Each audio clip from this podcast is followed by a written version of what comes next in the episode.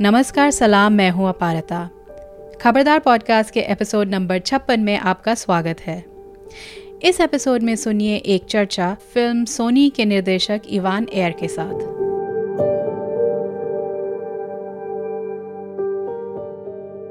मुझे अभी भी याद है, जनवरी का महीना था और सोशल मीडिया पे कई फिल्म समीक्षक सोनी नाम की एक फिल्म की बहुत बातें कर रहे थे।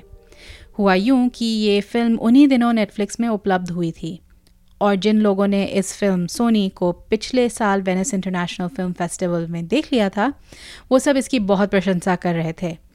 फिल्म की टाइट स्क्रिप्ट, अभिनेताओं का बेहतरीन प्रदर्शन और इवान के काबिल निर्देशन के बारे में मैंने बहुत लेख पढ़े। फिल्म के बारे में मुझे उत्सुकता तो थी ही, फिल्म का आधार मेरे लिए बहुत इंटरेस्टिंग था।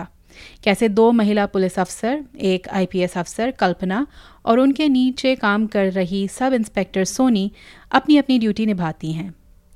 पारंपरिक रूप से ये एक मर्दाना संस्था है और इसमें ये दोनों कैसे अपनी जगह बनाती हैं। हेलो, तो प्रोटोकॉल नाम की कोई चीज़ होती है कि नहीं?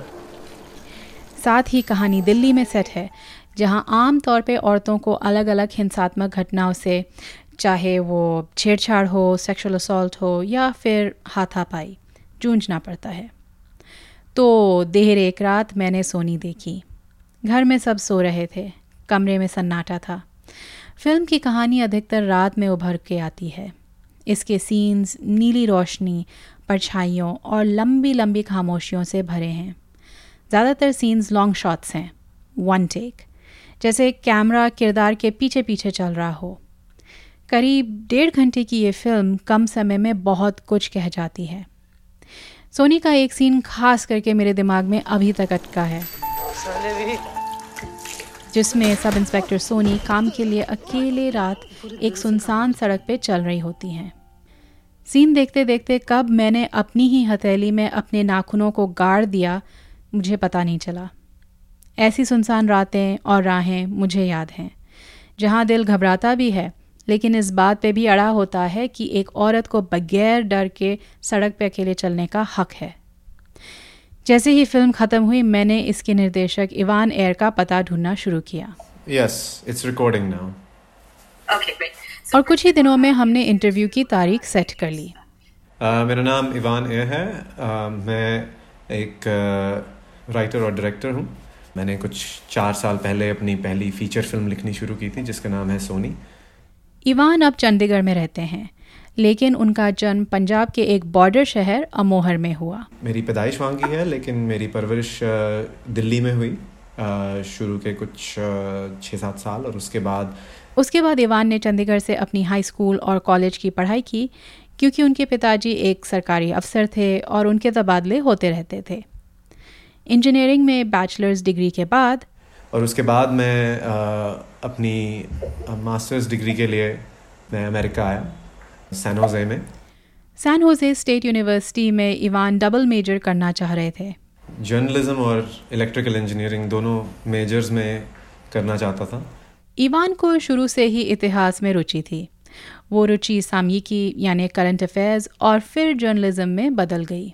लेकिन फीस काफ़ी ज़्यादा होने की वजह से मैं दोनों पूरी नहीं कर पाया, तो मैंने अपनी इलेक्ट्रिकल इंजीनियरिंग में ही डिग्री ली। लेकिन उसके बाद मैं अपने जॉब के साथ साथ मैंने कोर्सेज लिए इंग्लिश लिटरेचर और हिस्ट्री के, और सोचा कि मैं जर्नलिज्म की डिग्री शायद जॉब के साथ करते करते मैं उसके साथ ले लूँगा।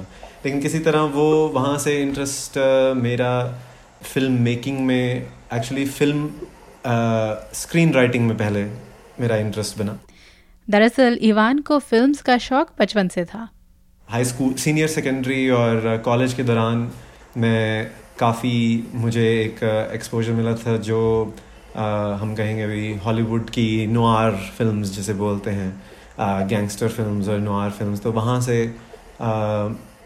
एक तरह से मुझे फिल्म की फिल्में तो सभी देखते थे, हमारी फैमिली में भी देखते थे, लेकिन तब फिल्म मेकिंग बहुत ही एक ऐसी एक एल्यूसिव जैसे बोलते हैं, एक ऐसी एक बहुत ही दूर की एक जो आपकी रीच से बाहर है, तो वो ऐसा लगता है कि वो एक कुछ प्रिविलेज्ड लोग हैं जिनके पास बहुत सारे पैसे हैं, सिर्फ वही फिल्म बना सकते हैं। तो कभी उस वक्त ये कभी सोचा नहीं था, सिर्फ हम अपनी तरफ से स्टडी करते थे फिल्म्स को, लेकिन कभी सोचा नहीं था कि हम कभी इस काबिल होंगे कि फिल्म्स बनाएंगे। तो लेकिन खैर जिस तरह से आप दुनिया देखते हैं और समझते हैं और जिस तरह से आपको और फिल्म्स के बारे में और फिल्म मेकर्स के बारे में पता लगता है, तो आपको पता लगता है कि नहीं, ये मुमकिन है, अगर आप चाहें तो ये मुमकिन है। मुश्किल है लेकिन मुमकिन है। मुमकिन इसलिए भी था क्योंकि लोगों पे और अपने इर्द गिर्द हो रही घटनाओं पे गौर करना ये इवान के लिए स्वाभाविक था।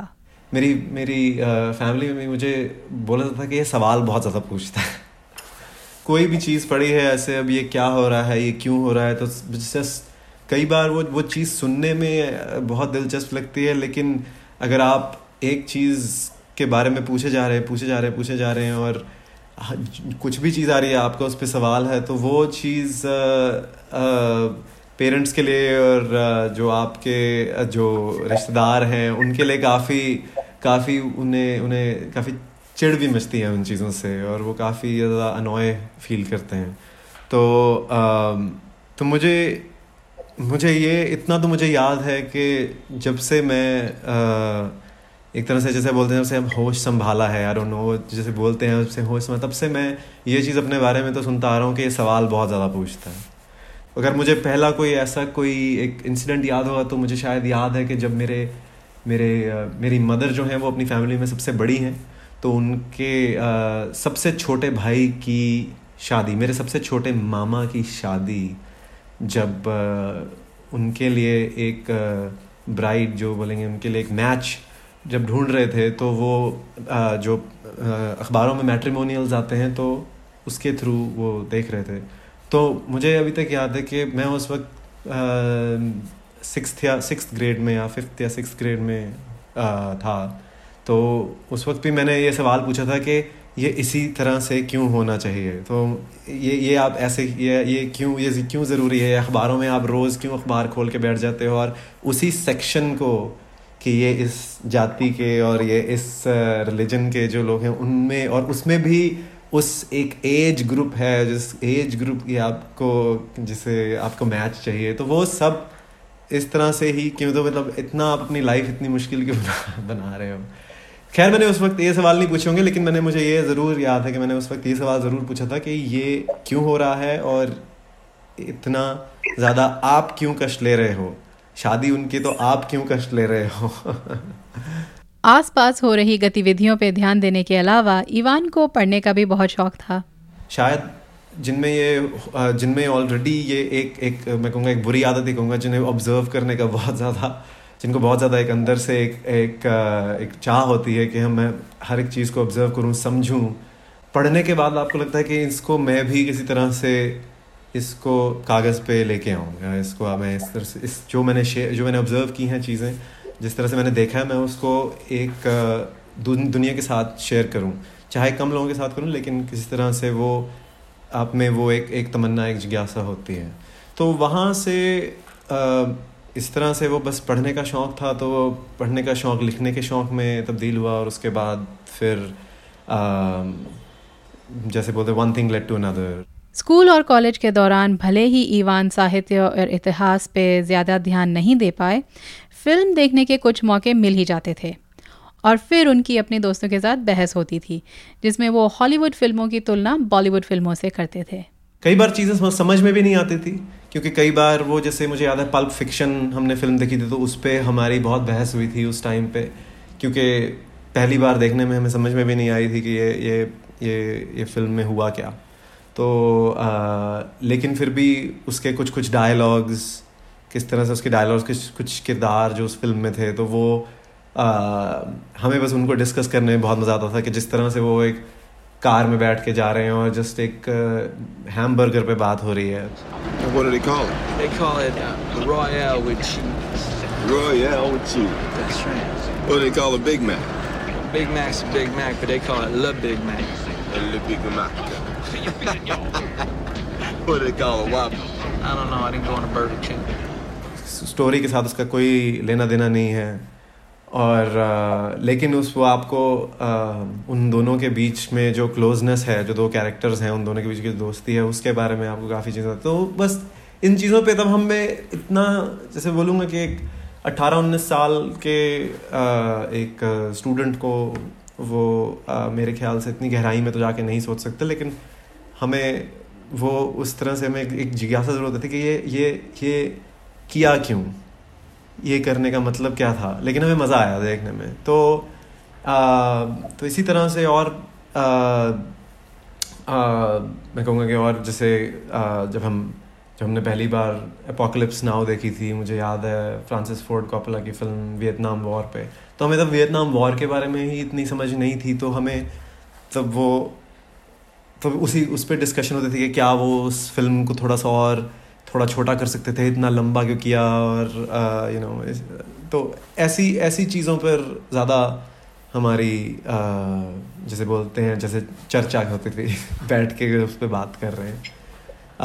जो तो कई बार मजाक भी उड़ाते थे कि जो दोस्त ये क्लेम कर रहा है कि उसे सब समझ में आ गया और उसे बहुत अच्छी फिल्म लगी, तो उससे पूछना कि नहीं है लेकिन उसमें था क्या।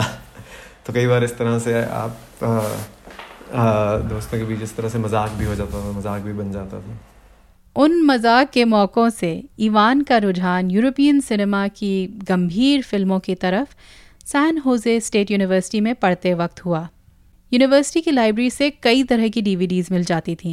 तो मेरे किसी दोस्त के घर पे मुझे किस्लावस्की, जो Krzysztof Kieslowski Polish film maker है, उनकी एक ट्रिलॉजी थी, तो उसके घर पे वो मुझे मिली, तो मैंने शायद उससे मांग ली होगी। तो मैंने वो फिल्म जब देखी तो वहाँ से थोड़ा सा मुझे जैसे कहा कि वो पहली बार था कि मैं एक जिस बोलेंगे इंग्लिश सबटाइटल्स के साथ मैं किसी और लैंग्वेज की फ़िल्म देख रहा था, तो मुझे बहुत ही डिफरेंट लगी वो चीज़। लेकिन मैं ये नहीं बोलूँगा कि उसने एकदम से कुछ दिमाग में कुछ ऐसा कोई आइडिया दिया या कुछ एकदम से ऐसा कोई दरवाज़ा खुला। वो आई थिंक वो बहुत ही, पर उससे ये मुझे पता लगा कि हाँ, एक दुनिया, एक हिंदुस्तान और हॉलीवुड के अलावा भी बहुत सारे देशों में फिल्में बनती हैं। और उनमें से एक देश था ईरान, जहाँ के निर्देशक जफ़ार पनाही की film the white balloon Ivan ने यूट्यूब पे देखी। वो फिल्म देख के मुझे ऐसा लगा कि मैंने कुछ ऐसा देखा कि एक दुनिया देखने को मिली, मुझे एक और देश देखने को मिला जो बहुत अपने देश जैसा ही लगता था, और उस देश की कहानी को, एक छोटी सी कहानी को इस तरह से बताया जा सकता है। तो वो बेसिकली उस चीज़ का बहुत ज़्यादा मुझ पे इम्पैक्ट हुआ। तो तब मैं बोलूँगा कि वो एक, अब मैं बोलता हूँ अगर मैं अभी रीसेंट अपनी फिल्म लर्निंग, जिसे मैं कहूँगा जो कि अभी भी चल रही है, वहाँ से एक मुझे लगा कि जैसे कि मेरे फिल्म की एक अंडरस्टैंडिंग में बहुत ज़्यादा एक बदलाव आया। और उसके बाद फिर मैंने कोशिश करके सत्यजीत रे, अपने खुद के हिस्टोरिकल फिल्म मेकर, जो हमारे खुद भारतीय हिस्टोरिक, जो एक मैं बोलूँगा जो मास्टर्स हैं, सत्यजीत रे, मृणाल सेन, घातक, थोड़ी थोड़ी फिल्म्स इन लोगों की देखनी शुरू करी। तो तब ये भी एहसास हुआ कि ये एक जो विरासत है, ये तो हमारे पास ऑलरेडी है, तो ये कहाँ गुम हो गई, कि ये फिल्म्स का एक्सेस क्यों नहीं है हम लोगों के पास। हमें इन फिल्म मेकर्स के बारे में, जब भी हम पुराने फिल्म मेकर्स की बात करते हैं, इन फिल्म मेकर्स के बारे में और क्यों नहीं बताया जाता। सत्यजीत रे तो खैर इतने बड़े फिल्म मेकर हैं कि उनका नाम आप शायद दूसरी तीसरी क्लास से आप अपनी जनरल नॉलेज की बुक्स में पढ़ना शुरू कर देते हैं कि पाथर पांचाली सबने सुना है, लेकिन पाथर पांचाली देखनी इतनी मुश्किल क्यों है। इन मुश्किलों के बावजूद इवान को ऐसा लगा कि फिल्मों की एक अलग सी दुनिया उनके लिए खुल गई है। जफ़ार पनाही की फ़िल्म ने उनका ध्यान फिल्म बनाने की तकनीकें, जैसे कि साउंड डिज़ाइन और mise en scène की तरफ खींचा। एक फिल्मी टर्म है mise en scène की, आपको क्या क्या दिख रहा है आपकी स्क्रीन पे, तो वो छोटी छोटी चीज़ें प्रोडक्शन डिज़ाइन की, और जिस तरह से वो लोकेशन है और उनकी कॉस्ट्यूम्स, और यू नो जिस तरह से उन्होंने आर्ट की है, और मतलब एक एक चीज़ और ऊपर से, और जैसे मैंने साउंड का जिक्र किया, साउंड उस फिल्म की साउंड से वो इतना एक आपको एक पूरा एटमॉस्फेयर जो बनता है कि वो, और ऐसा नहीं है कि वो कुछ स्केरी है, लेकिन फिर भी आपको एक अंदर से एक आपके समझ में आपके कुछ अंदर में से कुछ ऐसा कुछ लगता रहता है कि इनके साथ कुछ गलत तो नहीं होगा, ये आप जुड़ जाते हैं उन लोगों के साथ। उन चीज़ों ने मुझे बहुत इन्फ्लुएंस किया। मुझे जब मैं ये फिल्म भी लिख रहा था कि मुझे शायद उस फिल्म की वजह से मुझे एहसास हुआ कि फिल्म सिर्फ उस फिल्म के किरदार ही नहीं है, वो एक पूरा आपको एक अपॉर्चुनिटी है, एक पूरी सोसाइटी, एक पूरा way of life, the way of living, उस कल्चर की, वो एक कल्चर का एक रिफ्लेक्शन है। तो उसमें आपको उस पूरा कल्चर किस तरह से जीते हैं, किस तरह से उन लोग आस पड़ोस, वो क्या उनका क्या है, रूटीन क्या है, उनका घर कैसा दिखता है, वो क्या उनकी लैंग्वेज है, वो सब चीज़ें एक अपॉर्चुनिटी है जो आपको दिखानी है। और यही खासियत इवान की पहली फिल्म सोनी की भी है। चाहे वो 1.5 घंटे की एक छोटी फिल्म हो और हिंदी फिल्मों के मुकाबले, लेकिन बहुत कुछ कह जाती है। वही तो प्रॉब्लम है, दिमाग से नहीं करती है। तुम्हें करूंगी ना उसकी काउंसलिंग। अब भी समझाना पड़ेगा। तुम अपने जूनियर्स के साथ इतनी अटैच क्यों जाती हो? निर्भया केस के बाद दिल्ली में औरतों के प्रति हो रहे अलग अलग किस्म के हिंसात्मक घटनाओं पे काफ़ी चर्चा हुई। औरतें किस तरह एक डर के माहौल में जीती हैं, खास करके रात में सफ़र करते हुए, इस पे गौर किया गया है। इवान भी इस माहौल को समझना चाह रहे थे। बहुत कुछ था जो कि मैं खुद समझना चाहता था। जो हम देखते हैं भारत में जो हुआ पिछले 6-7 सालों से, जिस तरह की हमें एक डार्क रियलिटी, जिसे मैं बोलूँगा, हमें पता लगी है, और पता तो नहीं लगी, पता तो थी एक तरह से, लेकिन कि वो इतनी भयंकर है, इतनी ज़्यादा डार्क है, तो उस चीज़ का मुझे खुद लगता था कि मुझे खुद कन्फ्रंट करना है, लेकिन मैं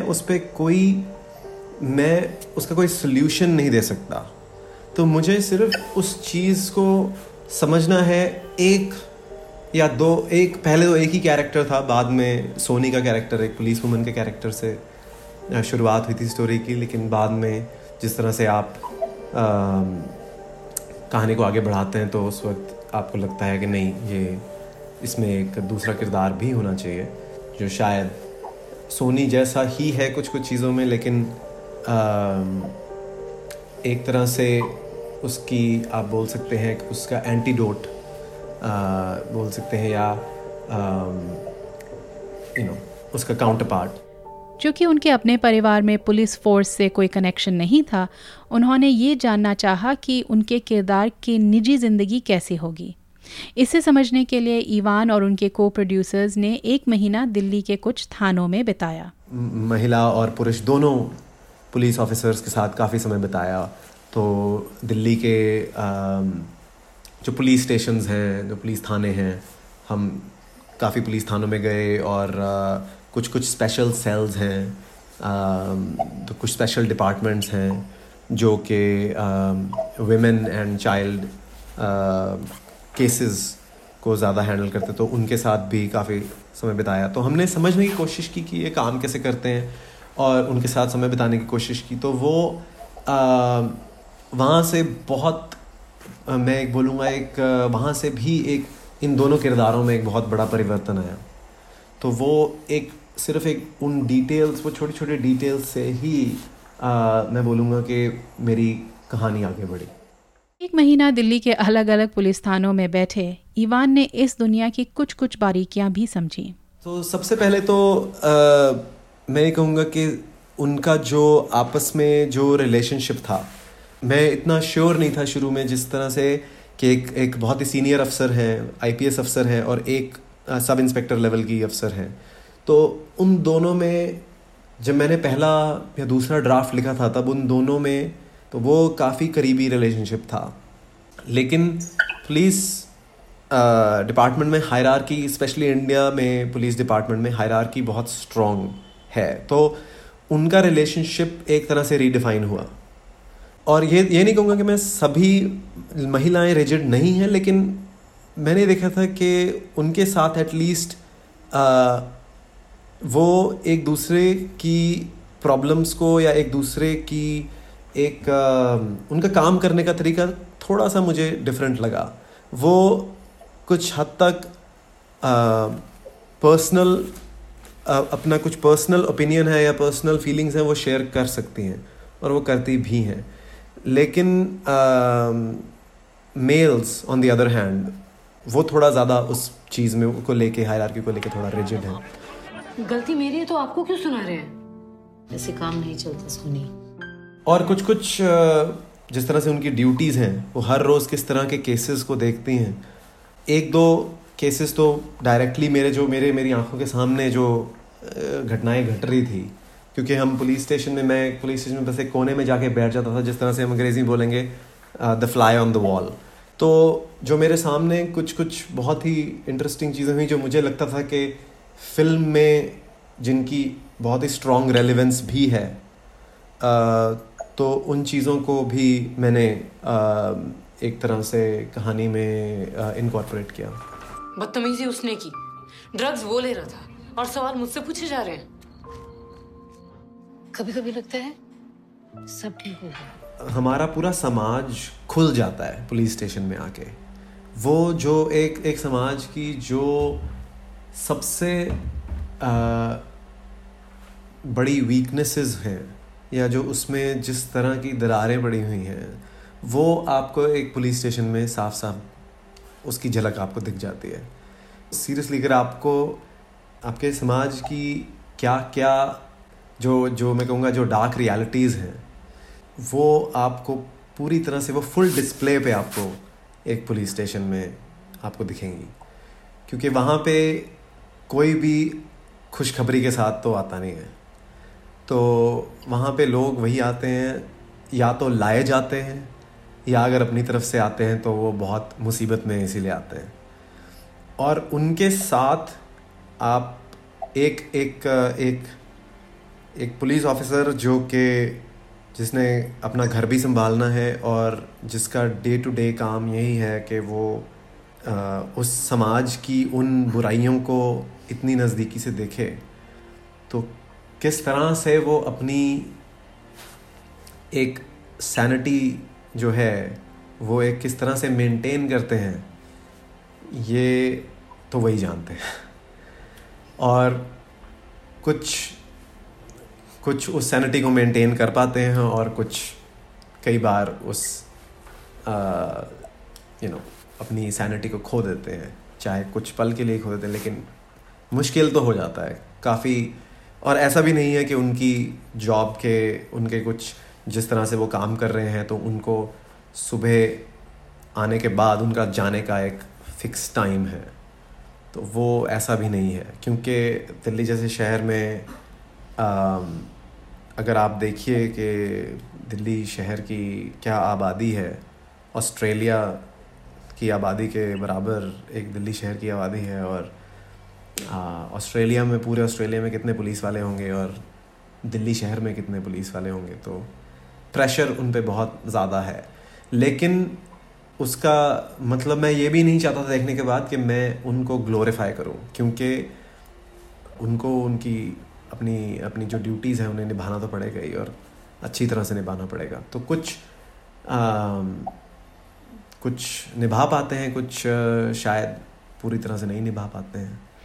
सोनी की एक ये भी खास बात है कि ये फिल्म दो महिला पुलिस अफसरों के दृष्टिकोण से बनी है। इवान ने बताया कि इस फीमेल गेज की समझ कुछ उनके बचपन के अनुभव की वजह से है। जैसे मैंने बोला मेरी जो परवरिश थी, तो मेरे फादर जो थे वो काफ़ी ट्रैवल करते थे, तो एक पॉइंट के बाद जाके हमने उनके साथ ट्रैवल करना बंद कर दिया। तो वो ट्रैवल करते रहते थे, लेकिन मैं, मेरी मदर और मेरा छोटा भाई हम घर पे ही रहते थे। तो एक तरह से I would say 50% of my life was spent with my mother raising the two of us.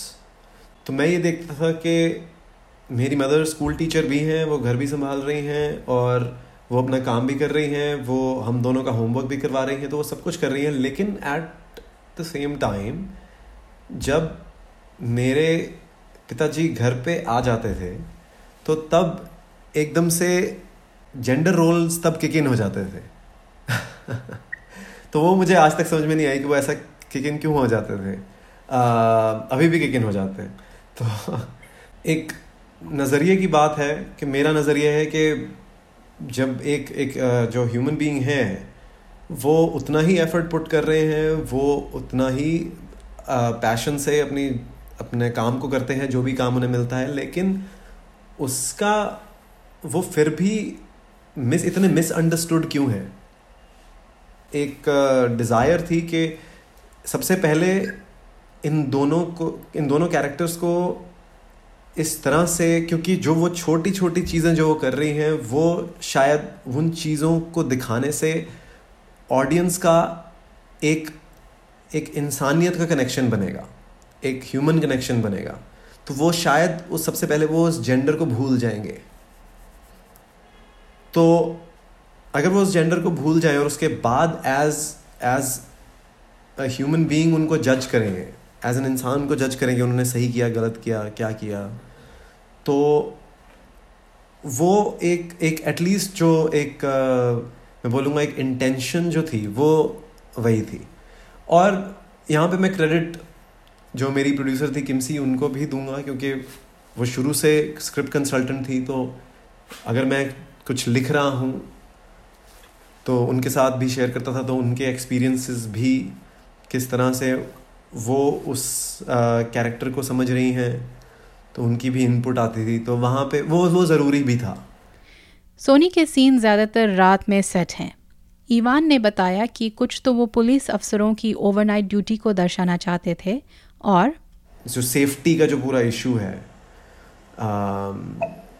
जो कि एक ही जेंडर पे एप्लीकेबल है, तो वो ऑब्वियसली वो आफ्टर डार्क ज़्यादा एक तरह से रेलेवेंट हो जाता है, और वो उसकी रेलेवेंस ही आफ्टर डार्क है, तो वो वहाँ पे और विंटर्स में तो स्पेशली, क्योंकि विंटर एक फॉग का एलिमेंट भी ऐड कर देती हैं, तो उस तरह से। लेकिन मुझे बोलूँगा वहाँ पे सिर्फ वो ही बातें नहीं थी, वहाँ पे कुछ एक तरह से मैं बोलूँगा कि कुछ सिनेमा वहाँ पे किक इन कर जाता है, वहाँ पे एक सिनेमा की अंडरस्टैंडिंग किक इन कर जाती है। जैसे मैं बोला था कि एक वर्ड जो जिस पे मैं दोबारा आऊँगा, एक मेजोन सेन जो आप देख रहे हैं स्क्रीन पे, और जिस तरह का मूड आपका बन रहा है वो फिल्म देख के, और किस तरह की आप एक ह्यूमन इमोशंस किस ह्यूमन इमोशंस को आप ट्रिगर करना चाहते हैं या पोक करना चाहते हैं, तो वो सब चीज़ें जब मैं सोचता हूँ तो तब ऑटोमेटिकली तब एक ब्लूइश, डार्किश और स्मोकी उस तरह की इमेजरी मेरे दिमाग में आती है, तो वो उस तरह की एक इमेज क्रिएट करना वो नाइट टाइम में ही एक मुमकिन था। जब उनसे कुछ चुनिंदा सीन्स के बारे में पूछा तो इवान ने सोनी के उस बड़े ही सफल सीन के बारे में अपनी घबराहट के बारे में बताया। जब सोनी अकेले में पैदल जा रही हैं और वहाँ पे कुछ एक ग्रुप खड़ा है और वो अपना बेसिकली जस्ट आग सेक रहे हैं और कुछ अपने आपस में कुछ बात कर रहे हैं, तो वहाँ से वो पूरा वापस चल के आना, और बीच में क्योंकि वहाँ बहुत ही ज़्यादा पहले तो ये था कि उस सीन में कोई डायलॉग नहीं है, तो वो एक ऑन पेपर सिर्फ वो 4 लाइन्स का सीन है, 4 या 5 लाइन्स कुछ ऐसे लिखी होंगी, तो अब वो 4 या 5 लाइन्स को 4 मिनट का सीन बनाना, और फिर उसके बाद एक ये भी दिमाग में था कि ये किसी को ये कुछ ये समझ में नहीं आएगा, या मेरा खुद का जो एक्टर्स हैं वो शायद वही ऑब्जेक्ट करने लग जाएंगे कि ये आप करने की कोशिश क्या कर रहे हैं तो वहाँ पे थोड़ा सा नर्वसनेस थी। लेकिन जिस तरह से क्योंकि ऑब्वियसली जब मैं इमेज देखता हूँ तो वो इमेज मुझे बहुत ज़्यादा इंटरेस्टिंग लग रही थी, और काफ़ी ज़रा साउंड डिज़ाइन जो सीन में हुआ है, जिसकी वजह से वो सीन, मैं बोलूँगा वो सीन जो अब सीन है, वो उस सीन के साउंड डिज़ाइन की वजह से भी है, वो साउंड डिज़ाइन भी उस वक्त नहीं था, तो वो उसे करना और भी ज़्यादा थोड़ा सा अजीब था। मुश्किल तो नहीं बोलूँगा पर अजीब था। मुश्किल उसकी कोरियोग्राफी बहुत मुश्किल थी, जिस तरह से बाइक आएगी और आपको वो बाइक एक तरह से एक सरप्राइज़ करेगी, तो वो सब चीज़ें, वो एक टेक्निकली वो चीज़ें थोड़ा सा मुश्किल था। वो पूरा हमने पूरी एक रात लगी हमें वो सीन करने में, लेकिन बहुत ही सेटिस्फाइंग था एट दी एंड के जब वो पूरा हो गया। लेकिन आई थिंक वो बीच बीच में ऐसा लग रहा था कि पता नहीं ये हम ठीक भी कर रहे हैं नहीं कर रहे हैं, तो वहाँ पे थोड़ा सा एक अपने आप को क्वेश्चन भी कर रहा था। लेकिन बाय द एंड मुझे काफ़ी भरोसा था कि this is going to be one of the best, मेरे लिए तो सबसे most impactful scenes of the film. दूसरा मैं कहूँगा कि जहाँ पे एक पुलिस थाने का सीन था जो कि फिल्म के बीच में कहीं पे आता था, जब एक रांची से एक छोटी बच्ची है जिसको दिल्ली लाया गया है, एक ह्यूमन ट्रैफिकिंग का केस बेसिकली। तो वो सीन, आई थिंक जब वो सीन का जब 15वां या 16वां टेक कुछ चल रहा था, तो अब जिस तरह से वो टेक आया, जब हमें पूरा एक पूरा कंटिन्यूस, एक बहुत ही स्मूद एक टेक मिला, तो उस वक्त देख के अपने आप को ऐसा महसूस हो रहा था कि this is going to be great. मतलब ये जो परफॉर्मेंसेस आ रही हैं बहुत ही अच्छी आ रही हैं और इतना स्मूथली ये हो गया है, तो वहाँ पे कुछ कि ये कुछ एक हम बहुत ही अलग से चीज़ कर रहे हैं और उसका जो आगे से एक रिवॉर्ड आ रहा है वो बहुत ही अच्छा लग रहा है। तो वो सब, वो दो सीन्स में कहूँगा कि वहाँ पे एक एज अ फिल्म मेकर आप खुद बहुत ही ज़्यादा सेटिस्फाइड फील करते हो। ईवान ने सोनी फिल्म हमारे समाज के एक पहलू को खुद समझने के लिए बनाई थी, क्या वो उसे समझने में कामयाब हुए? आई थिंक जो मैंने समझा वो शायद अच्छा था कि मैं फिल्म बनाने से जस्ट पहले ही समझ गया था और वो ये था कि आई थिंक जो मेरी अपनी पर्सनल अंडरस्टैंडिंग थी कि कि जो शायद फिल्म के पेनल्टीमेट सीन में मैंने दिखाने की कोशिश की है कि नो मैटर आप जो कर रहे हैं उसका कुछ आपको लगता है अगर उसका कुछ नतीजा निकलेगा या नहीं निकलेगा या क्या होगा, at the end of the day आप वो करें जो आपको सही लगता है उस वक्त करना। So I think one just continues to I don't know why I keep thinking of F. Scott Fitzgerald's last lines, so we beat on, boats against current. तो वो basically चलते रहिए। F. Scott Fitzgerald के जिक्र से याद आया, film के अंतिम के कुछ सीन्स में सोनी की बॉस कल्पना उसे अमृता प्रीतम की एक किताब रसीदी टिकट पकड़ाती हैं। इसके पीछे भी ईवान की एक सोच थी। अमृता प्रीतम मैंने खुद पढ़ी थी स्कूल में, और अगेन वो एक ऑथर हैं जो इतना वाइडली जिनके बारे में जिक्र नहीं होता है। अब कुछ लोगों ने जिक्र करना शुरू किया है, लेकिन आई थिंक क्योंकि अब एक एक सर्ज भी है, एक फेमिनिस्ट मूवमेंट में एक सर्ज भी है इंडिया में, तो शायद इसलिए लोग अब उन लोगों को याद कर रहे हैं जो ये बातें बहुत पहले बहुत ही जैसे बोलेंगे एक बहुत ही शार्प वर्ड्स में लिख के जा चुके हैं। तो नाउ पीपल, मैं उन लोगों में से, आप मुझे उन लोगों में से गिन सकते हैं कि जब मैं खुद ये समझने की कोशिश कर रहा था तो मैं खुद किस पे रिलाई करता, अगेन लिटरेचर पे। तो जो वो लोग लिख के गए हैं अपनी लाइफ के बारे में, क्या लिख के गए हैं, और उस मुकाम पे पहुंचने के बाद भी उन्हें क्या क्या देखना पड़ा और क्या क्या सुनना पड़ा और किस तरह से उनके काम को समझा गया या नहीं समझा गया। तो वो सब चीज़ें थी। उस वक्त जब आप फिल्म को एंड कर रहे होते हो तो आई थिंक एक बुक बहुत बार होता है कि आर्टिस्ट को बुक्स में ही जाके कहीं पे जाके वो कंफर्ट और सॉलेस मिलता है। तो तो बड़ी मूड में लग रही है, लगता है वैसा ही।